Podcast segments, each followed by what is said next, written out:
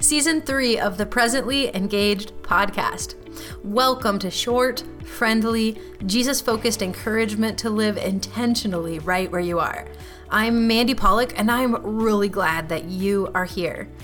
I'm cheering you on as you live purposefully right where God has placed you. Listen in, and then join me at presentlyengaged.com. My book, The Question Habit, releases on June 27th. Asking questions and listening well can take every relationship deeper. This book will support you as you use questions to cultivate heartfelt, open ended sharing with those that you love. Get the question habit on Amazon on June 27th and build resilient relationships with God and others, one question at a time.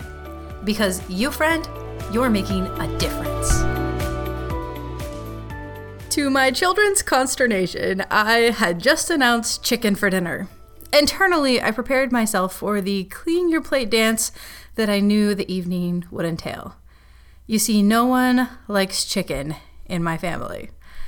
Well, perhaps no one is a little strong, but outside of Chick fil A and the corresponding magical Polynesian sauce, the individuals in my family prefer beef every time.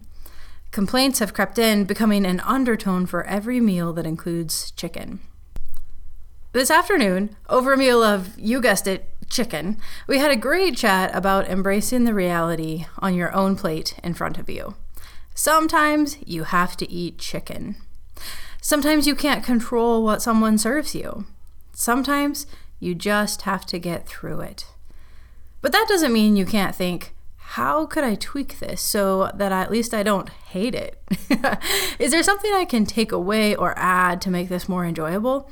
How can I make this something I might enjoy? Over our meal, I asked the kids, So, what would you add to this dinner to make it something you would potentially enjoy?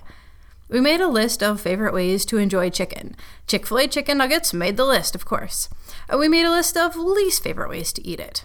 We brainstormed things that could be added to the current meal to make it more enjoyable. The winning answer? Ketchup. Impressive amounts of ketchup were consumed in the communication of this message. With ketchup squirted over every square inch of their diced chicken, the conversation moved on from strident complaints to a follow on conversation about things in life we can't control. Every occupation includes hard things. Even a dream job has elements of distaste in it. We all have responsibilities and chores that are just plain work. No job is perfect. Sometimes we just have to eat chicken. We all need ketchup. I don't enjoy running, so when I run, I get to listen to an engrossing audiobook. Mondays are hard. So we created adventure days where the kids and I go to a museum to launch the week.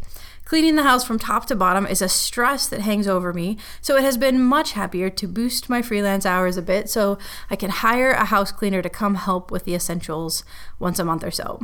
It's no fun to pick up the house, but we can blast the Pirates of the Caribbean soundtrack to make it more fun. Embrace the need for ketchup in your life or barbecue sauce, or swap to grilled instead of poached. We all have things that we can tweak or change to make our present commitments more enjoyable. Someday, my children will develop a classical palate that eschews saccharine sauces and savors the flavors of a dish. Someday, they will learn to cook their own chicken and make healthful choices. But until then, there's ketchup and the reminder that you can make a dish your own even if you have to eat it.